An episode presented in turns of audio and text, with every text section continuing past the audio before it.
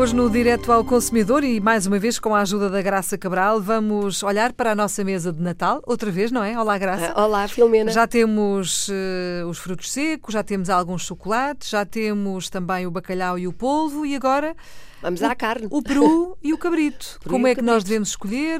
Quais são os conselhos da DEC? Ora bem, o peru e o cabrito, por esse país fora, ilhas, eu fiz uma pesquisa e eh, falei com colegas de rádios de- das ilhas e efetivamente também comem cabrito. E eu achava que não, mas comem cabrito. Portanto, o cabrito é comum a todo eh, o território nacional. E efetivamente é uma carne muito interessante, eu adoro, mas que tem que ser escolhida muito bem.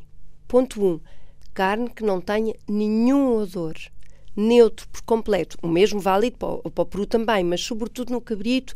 Borrego também há quem, eh, obviamente, uma questão de preço, eh, opte pelo borrego. Não, este tipo de carne não deve ter marcas de sangue, não deve ter cor escura, não deve ter bocados de pele agarrada, gorduras e por vezes vê-se nos talhos até um bocadinho aquela ideia, deixa um bocadinho de pelo na zona da cabeça para mostrar que é mesmo cabrito ou que é mesmo borrego. Não, seria preferível preparar de forma, enfim, limpa. Nós confiamos em quem está a vender, como é óbvio, ter a pele uniforme, não ter odor. Este é, digamos, o, o, o elemento-chave para quem está a comprar, que, enfim, se calhar não tem grandes conhecimentos, mas se vir que a carne está escura, tem algum cheiro suspeito, se comprar embalado, não, enfim, eu vou ser melhor, mas se comprar embalado não tem outra hipótese.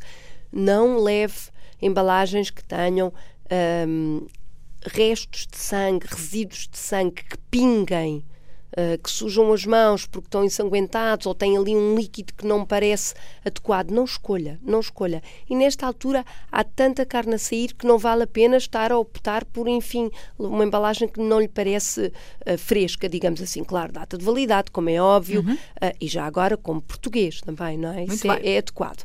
Quanto ao peru, a mesma coisa pele uniforme, eh, uma ave que não tenha resíduos de penas, que não apresente sinais de queimaduras, muitas vezes são, eh, enfim, para tirar toda, toda a penugem, é quase que tostado já a pele do peru, evitar eh, as aves que têm esses- esse tipo de, enfim, de estrago na sua pele, sem odor também, cores uniformes, tudo isto é facilmente verificado.